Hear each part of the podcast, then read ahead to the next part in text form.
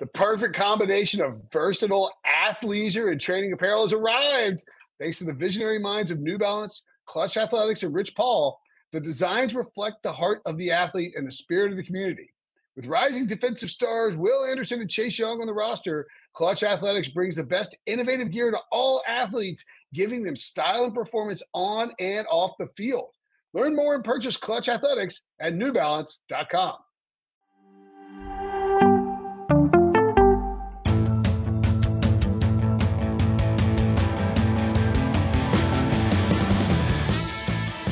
What's up, everybody? Welcome to the Pick Six Podcast, CBS Sports Daily NFL Podcast. I'm Will Brinson. I'm your host. It is Thursday, February 24th. We are getting close to the Combine, right around the corner. Free agency right after that. Another year of NFL coverage. Another year closer to death. Just kidding. Joining me to break down free agents on defense, the one, the only, Tyler Sullivan. Sully, what's up, buddy? What's going on, Will? Where do we start?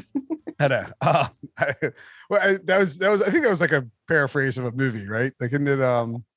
It's a line from Arrested Development when they're trying to pretend like it's George Senior's birthday party. He said, "So Buster won't be upset," and he's like, "Why did you?" He's like, "You got a coffin?" He's like, "That's for his birthday." He's like, it's a joke. One year closer to death."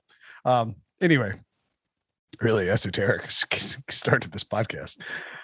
If you're watching on YouTube, youtube.com/pick6, like and comment on the video. If you haven't already, hit the subscribe button and turn on alerts. This is alert season, emergency podcast season for the Pick Six Podcast. We will have tons of free agency pods, I'm sure, trades when they go down, et cetera, et cetera. Aaron Rodgers makes his decision. Tom Brady returns to the 40, comes back to football and plays for the 49ers, all of these things. And if you're listening on Apple Podcasts or Spotify, leave a 5-star rating. You leave a review with a question attached to a 5-star rating on Apple. We will get it answered in an upcoming mailbag. It can be about anything, football, life, whatever. Over at CBSports.com, you can read Sully's top 25 defensive free agent list. We are going to run through these guys. We're going to look at the top 10 on sort of a one-by-one basis. We actually may sort of lump some of these guys together as it fits, and then take a break and then rip through some of the other guys on the list who are notable free agents. Bearing in mind, and this is not your fault, nor is it really even the editor's fault, Sully. These lists are kind of stupid until franchise tags are done. 100%. 100%. Yeah, like, you're writing them and you feel stupid, Because you don't, you can go through all of this top 25 and there might be a top 12 by the end of it. Right. It's been this way for as long as I can remember, as long as we've been doing top free agent list, because maybe Pete Prisco did his but way back in the day, but as long as I remember CBS, we do these lists and you do them as soon as the Super Bowl ends. And then you're like, wow, this is a loaded free agent class. And then all of a sudden, 10 to 12 tags later, whatever it is, suddenly it's very, very thinned out. I will say that I think this defensive class that you've got will largely sort of hit the market. So it's not as bad. Like the offensive side of things that we detailed yesterday with John Breach and Patrick Walker had done that list. I mean, it was kind of a joke. The top guys were just not going to, just a lot of those guys were not going to hit free agency. But I think looking at the top of this list, Von Miller, Los Angeles Rams traded for him. He's said he loves playing in LA, but by all accounts, I believe Mike Garafalo of NFL Media reported he's going to try and test the market. Actually let's put these two guys together because Von Miller and Chandler Jones, both older at various points, elite level, edge rushers, both guys pretty good, decent against the run. I guess Chandler Von certainly good against the run. Miller wins the Super Bowl ring. Chandler Jones, had that whole contract squabble with the Cardinals. What led you to put them at 1 and 2 on your list? And do you think either guy will actually hit the market? Yeah, I think that, you could say technically they'll hit the market. Like Von Miller is a great example. I don't think that the Rams are going to give him the franchise tag, but I ultimately think he's going to re-sign with the Rams. So it's like, sure. Yeah, he might hit the market per se, but really it's a formality. He'll go back. It reminds me a lot of what Tampa did last offseason when they just brought all their guys back, especially someone who is, a Von Miller stature. And again, both those guys, I put Von Miller over Chandler Jones just because we've seen him be a factor in that, you know, quote unquote, that's a cliche, but that winning culture. He's a winning player. He can get you to a Super Bowl, help you be a Super Bowl MVP type of player. And Jones certainly is capable of that. I mean, they both can get after the quarterback. But for me, again, you know, you're splitting hairs. You just put the playoff success over that to get Von Miller at the top, even though my top guy probably won't even be on the market when the thing really rolls around, or at least won't really be on the open market. Well, no, I think Von's interesting because he now has, you know, he obviously only played for Denver his entire career, traded midway through the season last year, plays 15 total games, 9.5 sacks. Ended up, you know, he's now 8-time Pro Bowl, 3-time All-Pro, 2-time Super Bowl champ, Super Bowl MVP, Defensive Rookie of the Year, 2010 Hall of Fame All-Team. Like, he's a Hall of Famer.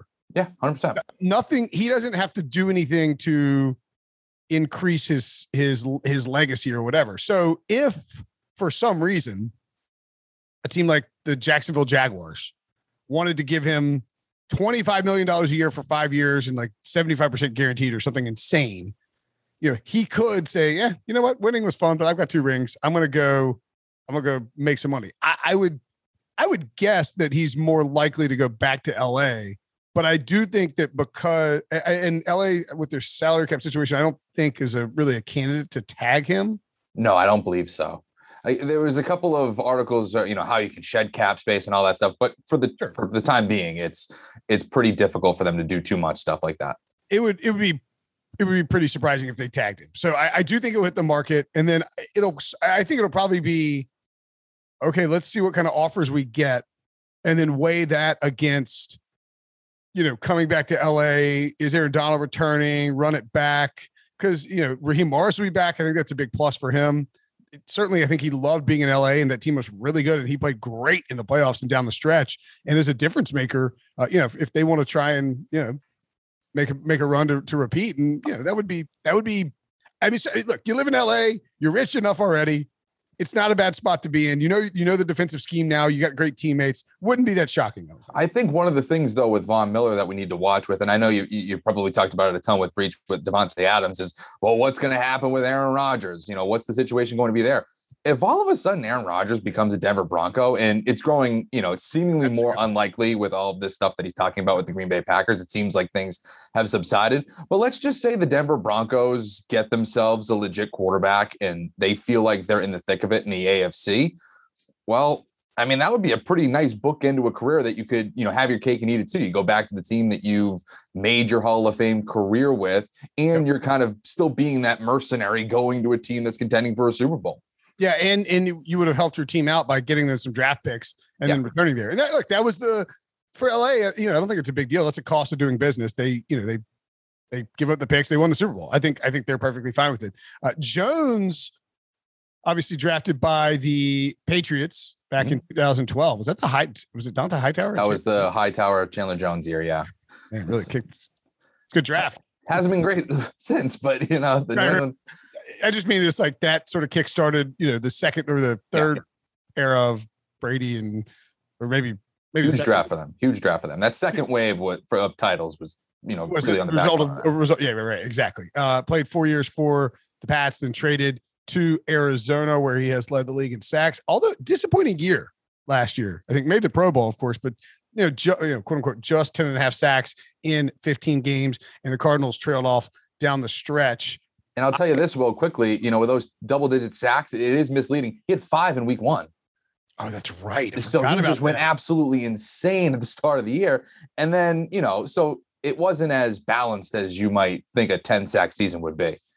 Yeah, this is an interesting one because there have been some contract squabbles between Chandler Jones and the Cardinals. They added Zach Allen in the draft. Back in 2019, didn't they draft another pass rusher? I'm forgetting about. Oh, Zaven Collins last year.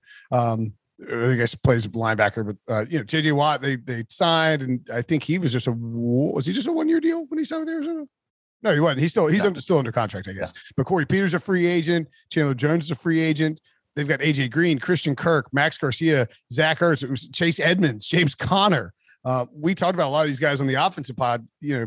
It's going to be really interesting to see how Arizona handles this offseason because, I mean, you know, a healthy Chandler Jones who's not washed up not that I think he's washed up, but you know, if he's past his prime, you can't go out and give him a ton of money if you're Arizona and you're worried that he can't be productive. And he is an edge rusher with a resume who could, you know, like you said, have 5 sacks in one game. He could get a pretty good contract on the open market, I would guess. And it's also a weird situation with Arizona because, I mean, you listed all those guys, but also what the heck is going on with Kyler Murray? Right. You know, exactly. So, you know, again, you're looking at a franchise that has a lot of questions, and one of them being at the most important position. If all of a sudden things go nuclear with Kyler Murray, it would make absolutely no sense to pay Chandler Jones any sort of money there. So, you know, we'll see what happens with that. Obviously, they feel like they can contend if they have Kyler Murray in the fold. Does Chandler Jones help them get over the top?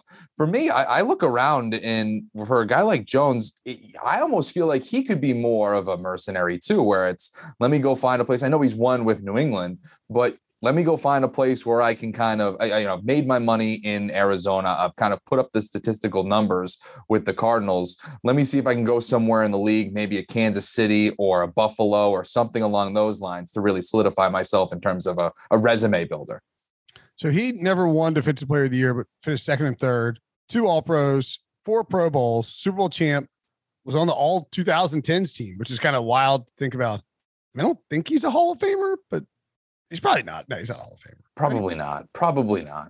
He's got the resume with he's just, going to Arizona, even though he led the league in sacks and made 2 All-Pros, he's still sort of, it's just, Arizona's just under the radar. You know, if he would really need to have an exclamation point at the end here. Yeah. Like if he signed with the Chargers, for example, and was just Joey Bosa's just wreaking havoc against Patrick Mahomes in that division. Yeah. Then you could say, okay, hold on here. Let's see what this looks like. And the Chargers could make a lot of sense too. A ton of cap space could be an option there. So again, that's a route for him. Pass rush help. Yeah, that's a good spot. Could the Steelers make sense? Yeah, that could make a lot of sense. For Brian Flores is a great example. I mean, you know, was with the organization during Chandler Jones's time. I thought it was Miami would be a great kind of pairing when he was still the head coach there. So, you know, yeah, I mean, when you're talking about going onto a defense that has TJ Watt on one side that will free you up like nobody's business, that is something that's extremely attractive for a guy like Chandler Jones. I mean, you saw that even a little bit. It's different, but you saw it at the tail end of last season when Von Miller joined the Los Angeles Rams. I mean, everybody's paying attention to Aaron Donald, and it does free you up for more opportunities. But did JJ Watt sign like a 5-year deal? No, he said a 2-year deal with the Cardinals. That's right. I don't think it was anything long. Yeah. It was just and then 2023. It was a 5-year deal, but it's like 3 void years, I think. Yeah. So it's really just a 2-year deal, but he is under contract for the Cardinals. So I would guess Arizona tries to bring Chandler Jones back if he's willing to stick around. But if there's money in free agency, I mean, there's going to be money in free agency, and it's not like we're looking at a premier list of pass rushers here necessarily. I mean, he can definitely get paid out there, given his name value and his production, even at his age. JC Jackson, Mr. INT, he came out and said that he would play on the franchise tag, I believe. What's your sense in New England of what the Patriots will do? Because they're always so, I think it's kind of crazy. Bill Belichick loves to push the rules, push the boundary, run up against the edge and push the limits. He's actually always abided by the spirit of the franchise tag, which is very bizarre. Yeah. So to me, I think what's going on with JC Jackson, again, he spoke to NBC Sports Boston's Phil Perry about this and basically said he hadn't heard from the Patriots and was kind of surprised that he didn't. I don't necessarily know why he'd be surprised per se, because this is kind of how the Patriots operate. They're not going to hit the franchise tag with somebody on day one. They're going to ride this puppy to the March 8th window and make that decision. They did it with Joe Thuney. That was a surprise a few years ago where it just went right to the wire and you're like, oh, wow, they tagged Joe Thuney. So that's probably what you can expect if they tag JC Jackson. I just don't know if they're willing to spend that much money. I mean, you saw what went on with Stephon Gilmore over the last few years here. Again, it's a little bit different because JC Jackson's younger and you can kind of see where you could build with somebody like that. But I don't know if they're going to extend themselves as much as they did for a guy like JC Jackson. And you're talking about potentially a market setting deal. I mean, if you look at Spotrac, they're projecting $20 million a year for average annual value for a guy like JC Jackson. And Bill Belichick's just not going to do that. Now, I will say, as much as the Patriots won't do it, they've put themselves in a bad spot. I mean, they almost feel like they could be forced to do it because there's nobody behind them. I mean, you could let a Stephon Gilmore kind of unfold the way it did last year because you have someone like JC Jackson. Yeah. Right now, you don't really have much of anything. You have Jalen Mills there, but he's more of a slot corner, in my opinion. He moved a little bit outside towards the tail end of last year, but he's not a true number one at all. Yeah, and if you think about the Joe Thuney thing, it's not like the Patriots didn't want to sign Joe Thuney to a long-term deal. It was just going to be impossible to get anything within reason. Like, he was just going to command massive, massive money. And so I think you could see them tag JC Jackson knowing that, okay, we still think we're competitive in 2022. We would like to sign him to a contract. You know, like my point being is I don't think Belichick tags guys that he's just doesn't want to have around. You know, yeah. He's tagging them. He's willing to do a deal, but if, you know, JC Jackson's going to need $25 million a year, it's just not going to, or $20 million a year, it's just not going to happen. The same with Thuney, you know, what do you get? I mean, $16 million a year or $18 million a year or something. It was a sizable amount where you were, you know, especially in the offseason when you lose Tom Brady and you're squabbling over money. It's like, okay, we're going to tag Thuney for all this guaranteed money, but sure. All right. It was a 5-year, $80 million deal for Thuney with almost $47 million fully guaranteed. I mean, that's an average annual. Belichick is not going to pay somebody to be the top. I mean, it's unlikely he's going to be the guy who sets the market. It's very unlikely. He will try to do what he did with Gilmore a few years ago, what I think he did with Matt Judon last offseason, signs them to an, you know, aggressively signs them to a, you know, very lucrative deal.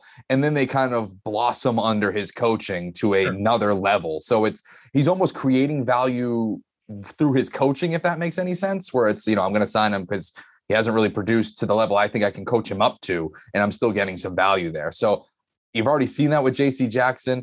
I don't even know if the Patriots, you know, as much as they have a history of having those, you know, great cornerbacks, whether it's, you know, going all the way back to Ty Law or Stephon Gilmore or, you know, even Malcolm Butler for a time, even after that Super Bowl, they don't necessarily have the like to really utilize those like shut down corners. We're going to just put them on this side of the field. They'll put them on the number two guy and just try to erase him and then double coverage the number one receiver. They scheme a lot more than other teams when they have an elite corner. You don't. Yeah. So like Gilmore, they wouldn't say, oh, go cover DeAndre Hopkins. You know, they'd be like, go cover Christian Kirk, just eliminate him. And then I don't know why I'm using the Cardinals here, but you know, they eliminate Christian Kirk. And then we're going to put two guys on DeAndre Hopkins. Right. And maybe they did more with Gilmore in terms of like letting him shadow guys. Also with Gilmore, you know, that was a calculated strike by Belichick in the free agent market, just like Judon. You know, he felt like this is a player who has been underutilized throughout his early in his career. Whereas JC Jackson is, we brought this guy up on, you know, we think this guy's, if this guy gets a huge contract from somebody else, it will look bad 2 years in because, you know, his success is partially tied to being in New England. And, you know, frankly, you know, for the most part, Belichick has looked pretty correct about that over the course of his coaching career. Marcus Williams of the Saints, part of that heralded 2017 draft class. And we'll loop in Jesse Bates as well. One of the a blossoming like a borderline superstar, honestly. You know, maybe not a household name per se, but, you know, one of the Bengals' best players, key to that playoff run. Both guys have been a little active on social media. Bates tweeted out the eyes emoji, excuse me. Sound like a dad, which everyone was led to believe like he's going to sign a big deal with the Bengals. I would be shocked if Cincinnati let him walk. I think that's a clear-cut franchise tag situation in Cincinnati, especially the safety tag is not even that prohibitive. So you can't have a guy that good on a defense like that and let him walk. And I don't think Jesse Bates wants to leave. You know, it's the team that drafted him. They just were in the Super Bowl.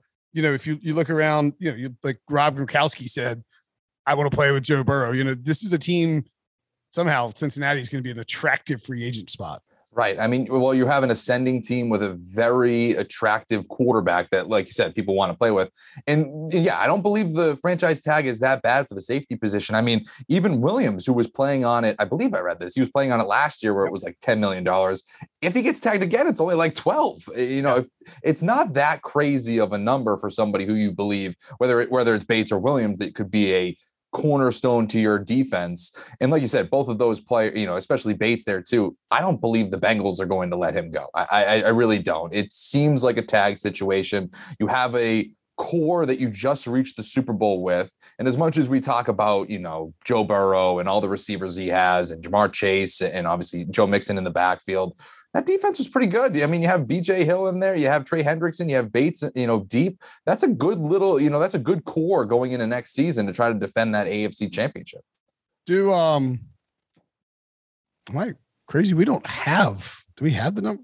We don't have the numbers, right? I don't think we have the exact numbers. We have projections. Yeah. Because they haven't announced the actual full salary cap. No, I don't believe that that's true.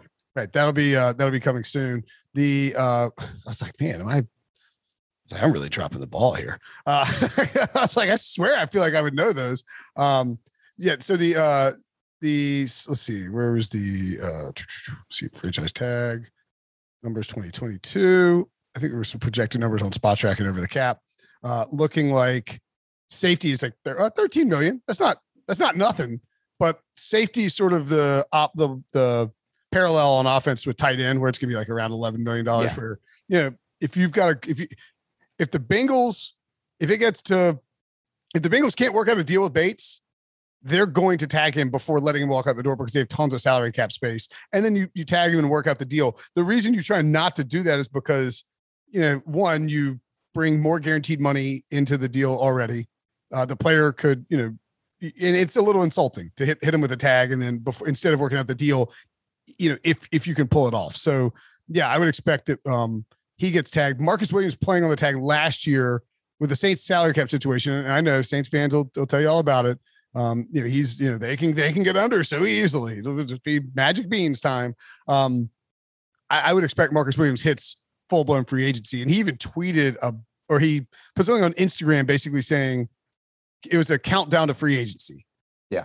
I would just be surprised if the Saints tagged him, because now all of a sudden you go from 12 million or 11 million or whatever it was last year, you get 120% of it. It's just, it ends up being a little bit more prohibitive.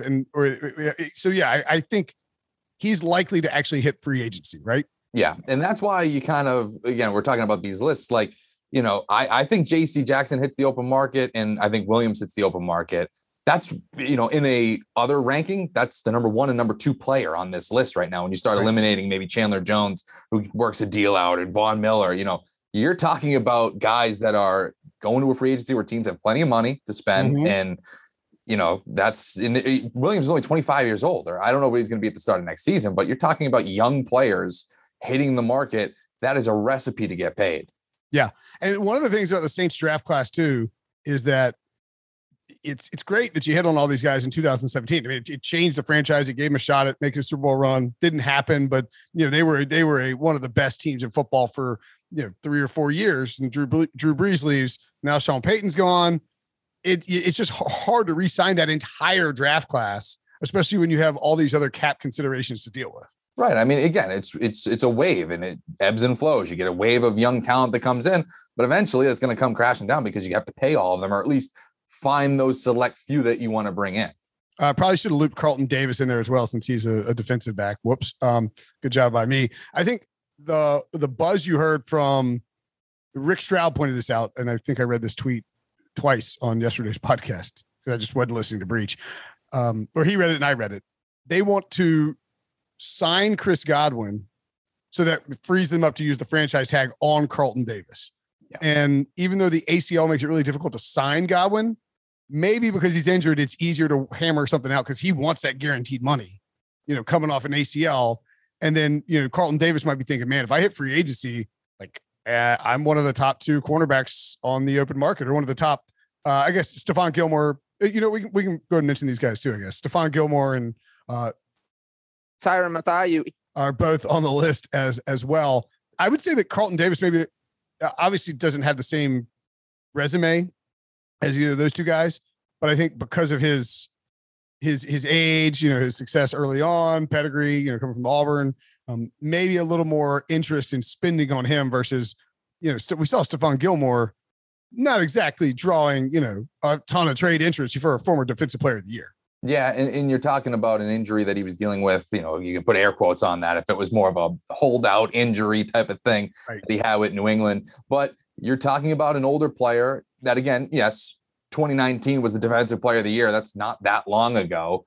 And so, yeah, you can say, all right. And I think Davis and Gilmore almost have two different markets, if that makes any sense. I agree with that. Like if you're the Jacksonville Jaguars, you're going to be more prone to go after Davis because younger player, you can kind of ascend with him in that secondary. Whereas if you're like Stephon Gilmore, you're like, why am I signing there? You know, I don't really necessarily, I want to go to a place like a Kansas City if they can't figure out something with Tyrann Mathieu or the Buffalo Bills or the you know, Los Angeles Chargers, a team that can realistically contend for a Super Bowl during your kind of twilight years in the league. Yeah, I think that's about right. PFF, by the way, had projected him going to the Arizona Cardinals on a 2-year, $28 million deal, which would be pretty spicy. Make a little bit of sense. That's kind of a signing that you see from Steve Keim, the veteran, you know, guy who, you know, hasn't, you know, has just sort of fallen off the radar a little bit. We're falling from the peak of his powers. You bring him out there, and maybe you hope you get the most out of him. So that wouldn't be shocking either. One team that I think is interesting, though, really quick, just one thing that's interesting in the NFC West, though, because you're trying to pair these, you know, who's going to have space, who's not, what's going to happen. You know, we're not looking at the 49ers at too much, but if they get rid of Garoppolo, you're talking about freeing up a lot of money to go at, you know, and you're cashing in on a young quarterback in his rookie contract. You put Stephon Gilmore on that defense with those guys. I mean, that's a scary defense going against a division where you're going to be facing Kyler Murray and Russell Wilson, possibly, and Matthew Stafford as a defending Super Bowl champion. That's an interesting one there for the 49ers. The only issue for the 49ers there is how do they handle Garoppolo? And I do think that's a good landing spot. Because if they cut Garoppolo, they're immediately $21 million under the salary cap. And it's easy to sign guys. I'm trying to see if they have a ton of. They don't really have a ton of salary cap relief here. And, you know, the one thing is you don't want to. I mean, there's some spots they could pull it off in, but it's not. I don't know. It's not. It doesn't look like a clear cut. You know, maybe you can do some restructuring and all that. I mean, obviously those options are always on the table. Yeah, I think that would make a lot of sense, especially if you're under the impression that the Cardinals are chasing after Gilmore. You know, you try and go and you need to add some cornerbacks. But to the point of Garoppolo, they won't get that salary cap relief in a trade until the new league year begins, at which point in time they would already have to be cap compliant. So it would have to be bang bang really quick to try to even. I don't think you can. Because the trade wouldn't become official until 4 p.m. Right, but you could make we had that Stafford deal last year in January, and it became official in March. But we all knew what was going to happen. It's the same thing with the tampering theory. You could come to terms and figure all that stuff out almost after the fact once it becomes official. No, but I'm saying from a cap space perspective. Sure. So, I guess that's true. You could figure out the deal. If you had a trade in place that goes into effect immediately once the league year begins, and then you also have a deal in place through the tampering period where you're going to sign Gilmore, it would take a little bit more math, but you know, I think you just need to get cap compliant and that's doable. It's just not. It's a little. You're sort of just. It's not. You can't just be like, all right, we're gonna take our time on Jimmy. We'll see how this plays out, and then go sign. Like you have to. It's a little bit more complicated than that. You have to have that deal done, the trade done with whoever is taking on Jimmy, and that way you can then approach how you handle free agency, which I don't think that's totally out of the realm of possibility, because if you're a team, let's just say you're the Pittsburgh Steelers and you're trying to figure out your quarterback situation. I know that they have a ton of skill position players, but like the Patriots went through this last year. you know, is Hunter Henry and Jonnu Smith going to want to sign with these teams if you don't know what the quarterback situation is? That was a lot of the speculation of why they were going to bring back Cam Newton, just to say, hey, listen, we have Cam Newton, come sign with us. Right. So I do wonder if, you know, teams are just going to want to have that figured out, especially if they're more in a trade situation than they are in a draft situation. Right. Yeah. I think if you're trying to trade for Jimmy Garoppolo, you want to go ahead and get the process done, because you can say that people can hate on Jimmy all you want. You know, I mean, the reality is he's a proven veteran starter in this league who has, you know, can elevate his game at various points in time, has been on two deep playoff runs, and is, you know, there's just not a lot out there in terms of the quarterback position. So yeah. I think Jimmy G will be, and if you're giving up a second round pick for him, doesn't seem like it's that hard. And lastly, the loop in Tyrann Mathieu. If he does not re-sign with the Kansas City Chiefs, I just feel like he is a Baltimore Raven. He is he just feels like one of those safeties that have annoyed me throughout my childhood watching the Ravens. So that one to me, I'd love to see it from a football fan standpoint, would hate to see it from a Patriots fan standpoint. So again, that probably is a good combination there. That's actually where PFF projected him to. 3 years, $48.75 million. Wow. Ooh. That would be a big contract, man. That's interesting. Does a lot of stuff, though. I mean, you can line them up in a lot of different places. You're talking about one of the more versatile players. If you've got a creative defensive coordinator, a creative defensive scheme, you can absolutely move him all over the place, and he's a difference maker when he's playing. I mean, I don't think, you know, picture like Earl Thomas, Weddle, all these dudes who just show up. It's like, oh, he's probably washed. He probably won't be that good. And then they're just great when they get to Baltimore again for at least like 1 to 2 years. So, yeah. Tyrann Mathieu in Baltimore is not at all an outrageous idea. Okay, there was two more people that we can put together: Jadeveon Clowney and Randy Gregory. Cowboys have a bunch of free agents coming up, so I don't know that they'll franchise tag Gregory. Maybe they will. I have a hard time believing they can. He's like a hard guy to figure out because he's got so much baggage off the field. Seems to have cleaned it up, but are you really going to want to give this guy some massive contract, knowing that he's, you know, one screw up away from another suspension? I mean, I feel like I've written Randy Gregory suspended stories ever since I got to CBS. That's why I almost wonder if it makes sense for the franchise tag, where I know you're throwing a ton of guaranteed money at the guy, but at least you're not hitching yourself long-term to somebody who, again, is a risk off the field. And so again, that might be, if you're Dallas and you're like, okay, listen, we're loading up again. We feel like we were close. We kind of stumbled down the stretch, but if we get things right, we have a defense that can make an impact with Gregory. Let's give him that 1 year franchise tag, and then we'll go from there and see what happens. Yeah, I saw that I think it was Todd Archer reported that the Cowboys are basically going to be picking between Dalton Schultz and Randy Gregory. Yeah, but although they have a, you know, again with the Cowboys, take it with a grain of salt. They have $22 million, and they're $22 million in the red in terms of cap space. But I mean, that's just a team that is not afraid to restructure everybody in the building, kick the can down the road and then use that tag. I think Amari Cooper's somebody that they could restructure a decent amount. Well, and they could even cut Amari Cooper, actually. Yeah. Yeah. Although see and we talked about this on yesterday's pod, but like the prevailing logic was when they drafted CeeDee Lamb that they would be making a decision between Amari Cooper and Michael Gallup. But it also was sort of thought that they would be able to have, you know, signed Michael Gallup to a long-term deal. And I don't know if you really want to go into the year with like saying, all right, Gallups are two and CDs are one. They can save $16 million in cap space by cutting Amari Cooper. I sort of always thought that's what they would do, but maybe you're right. Maybe you just restructure Amari. He gets a bunch of cash. You get him for another year. See Amari, CD, tag, you know, see if you can bring back Dalton Schultz or tag your Gregory. Yeah, one of those two. It's hard to imagine a long-term deal for Randy Gregory. And then Jadeveon Clowney, my gosh, has he been a free agent every single year for the last 10 years? It feels like that. Yeah.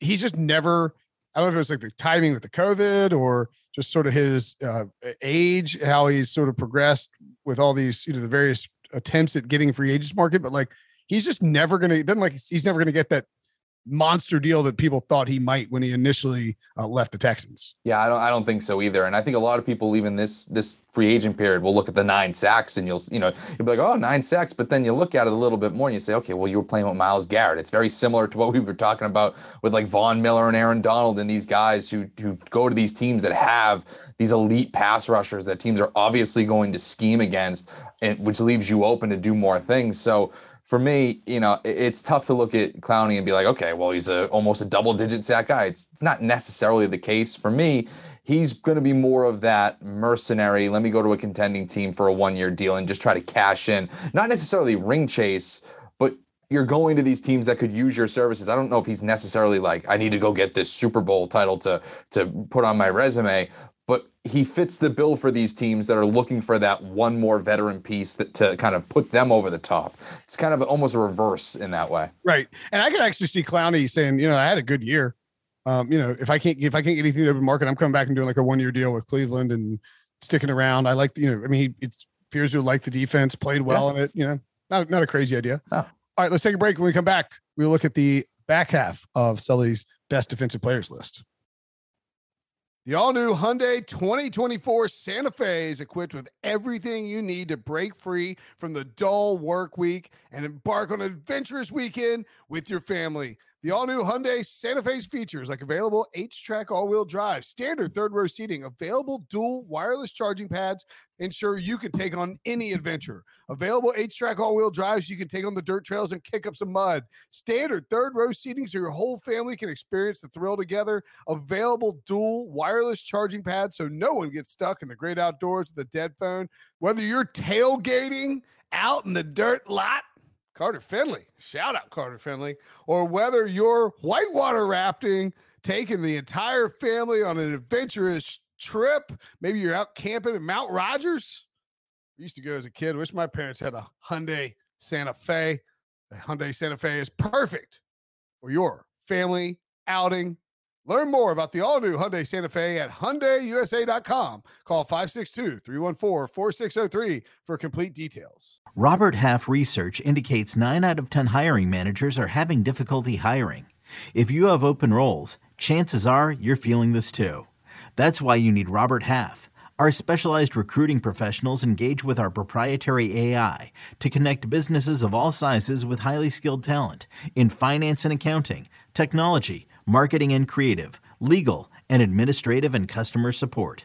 At Robert Half, we know talent. Visit roberthalf.com today. So Emmanuel Ogbah kicks off at number 11, Devondre Campbell 12, Haason Reddick 13, Harold Landry 14. Landry, I would think, is probably a franchise tag candidate. Yeah. I would say so. Again, he popped this year. It was a good year for him. Landry and Riddick to me are interesting. Those are two guys. But if you want, run through the rest. No. I don't want to run through them all. But I mean, we can get down to him. I think Riddick is interesting because he played well again after he had 2 back-to-back good years. He's Matt Rule's guy.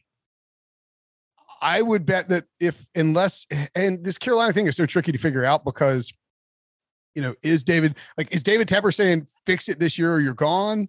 And if he is, will he allow Matt Rule to go out and spend, on a guy like Haason Reddick? Or will Haason Reddick, what kind of market is there for him? Will he be willing to take a little bit less to stay in and play for Matt Rule where, you would think he'd be happy? I think that one's tricky to figure out.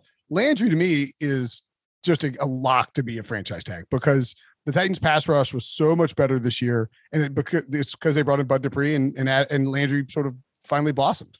Yeah, I'm totally with you on that. For me, for starting with Riddick, it's just he unlocked himself over the last couple of years here when they move him to an edge rusher and he's got like 23.5 sacks. It's just crazy. He's gone bonkers in that setting. And he's done it with 2 different teams. Like you said, if he hits the open market, I think teams see that and say, okay, this guy can adapt. He's versatile. Who knows what happens in Carolina? I know Rule, he's Rule's guy going all the way back to what was it, Temple? Is that where Matt? Yeah, he played for Matt Rule at Temple. Yeah, him and Robbie Anderson just get paid by Matt Rule. Good for them. Hey. It works for you. And then Landry again, like you said, the pass rush was such a big issue for Tennessee going into this past season. And they were able to fix it with it. I mean, he was able to pop for this team. And I always get concerned with those type of players. And, you know, it happens all the time. But you're in that contract year and you just somehow happen to have your best year in the NFL or wherever. You see it in every sport, really. Oh, yeah. And so, you know, that's always a little bit concerning to say, okay, what's your motivation post free agency? How does this work? But he does strike me as a guy. I mean, I watched him a little bit too at Boston College when he was playing here too. I'm not claiming to be the biggest BC fan, but when I hear about, or when Boston is talking about a Boston College football player, at least he's somewhat talented there. So you keep an eye on him. Yeah. I think at his age, 25, you know, former second round pick, I thought was kind of a steal. Oh, Spring Lake, North Carolina guy, shout out. You know, I mean, we'll turn 26 this off season. Yeah, he was drafted 41st overall. I would be really surprised if the Titans didn't try to retain him because, you know, it's a homegrown guy. And I mean, not that I'm like crapping on your list or anything. I just think you could even push him maybe a little bit higher. Yeah. Like I would, if I'm a franchise, I'm way more interested in giving Harold Landry decent money versus paying Jadeveon Clowney, you know, a one or 2 year deal. And they're different, you know, they're little different players. Obviously. Well, that's what's tough with lists like this too. It's like, the same team that necessarily is interested in Landry is maybe not interested in Clowney. So you're like, okay, you know, how does it work?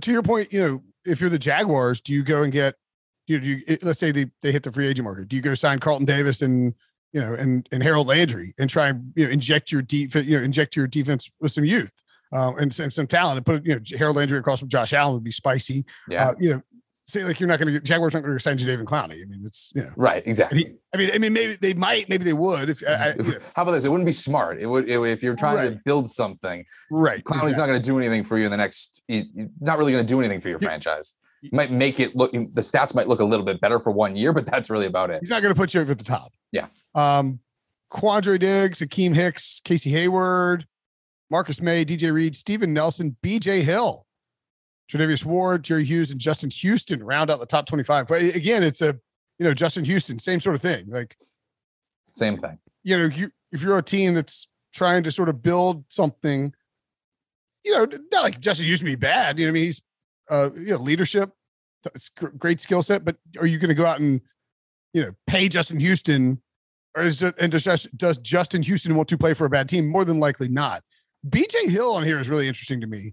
And I know I'm a state homer, obviously, but he, you know, he was traded in the middle of the year by the Giants, who had drafted him in the third round. He goes to Cincinnati and has, I mean, probably his best, or was he traded in the offseason? He was traded in the offseason. Offseason, yeah. Yeah. But under Lou Anarumo, he has his best year. I was thinking he was traded midseason for some reason.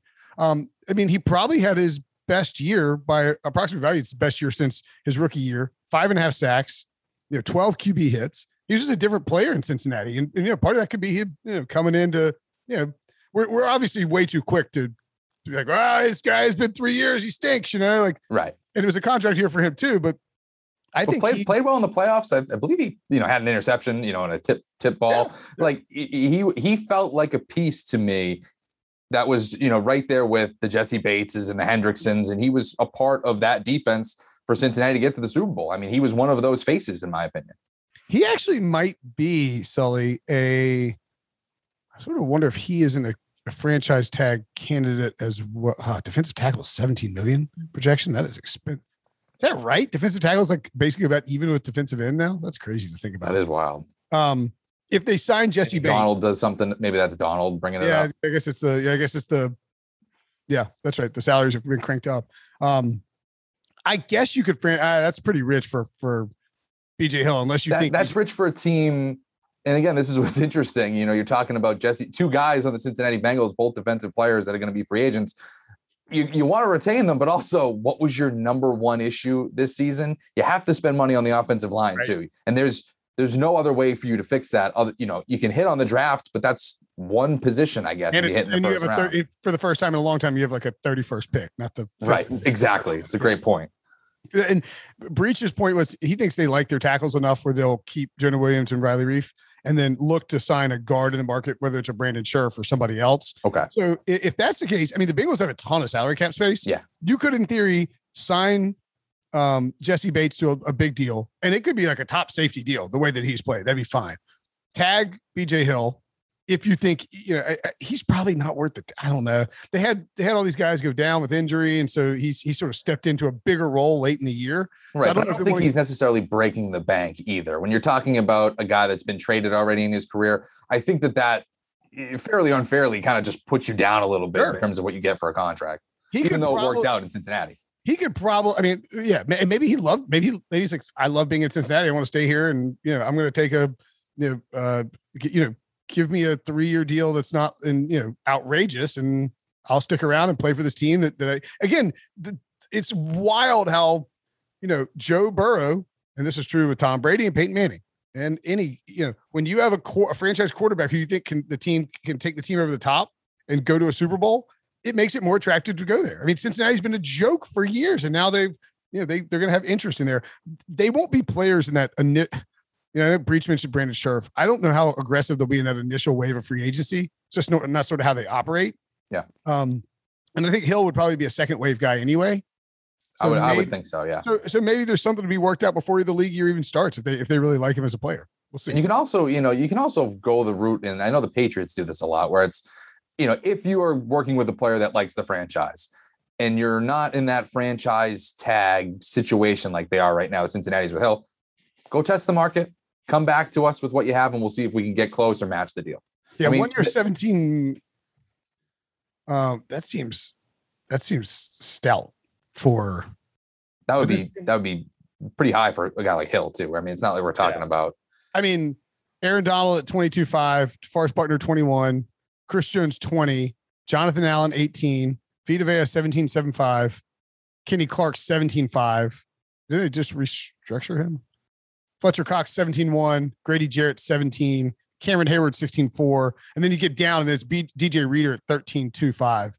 Yeah, I don't think you can't franchise tagging unless the number is something like, unless that projection's off and it's like $13 million, then it's fine. Yeah. But it would be, you're not going to give him a tag that's going to pay him more than DJ Reader, who was awesome last year. Yeah, that would be, yeah, that's, yeah. Hill's more like you give him a 3-year contract for $10 million or something, like $10 million a year or something like that. Yeah. And that tag is just too prohibitive if it ends up being that number. All right, anybody else you want to touch on this list? No, I think we hit most of them. The only one that I think is relatively interesting and probably would have been higher on this list had he not suffered an Achilles injury this season is Marcus May. Someone who is the classic, once you leave the New York Jets, you're going to be a lot better. And he was already playing well in a more expanded role in that secondary in the absence of Jamal Adams. He's somebody who could be maybe it's a 1-year prove it type of deal that will end up looking like a steal if he comes back healthy and all that. So for me, Marcus May is one that probably would have been a little bit higher on my list had it not been for the injuries. Yeah, a lot of BJ Hill talk in this podcast. I'm shocked. All right, that's it. That's a look at the defensive free agents. Obviously, the list will change. If you want to check out the list, go to CBSports.com. Follow Sully on Twitter at Tyler Sully. And we will. I'm sure we'll talk to you again soon, buddy. Awesome. Thanks, Will. Okay, picture this. It's Friday afternoon when a thought hits you. I can waste another weekend doing the same old whatever, or I can conquer it. I can hop into my all-new Hyundai Santa Fe and hit the road. Any road. The steeper, the better. Because my all-new Santa Fe is available with H-Track all-wheel drive, so I can hit the trail without a worry in the world. Heck, with 3 rows and best-in-class rear cargo space, I can pack the whole family in with all our gear. We've got available dual wireless charging for our phones, so we'll never lose touch with civilization, and we won't lose touch with the primordial power of Mother Earth. So which is it? Waste the weekend or do something a little more epic? And conquer it in the all-new Hyundai Santa Fe. Visit HyundaiUSA.com or call 562-314-4603 for more details. Hyundai, there's joy in every journey.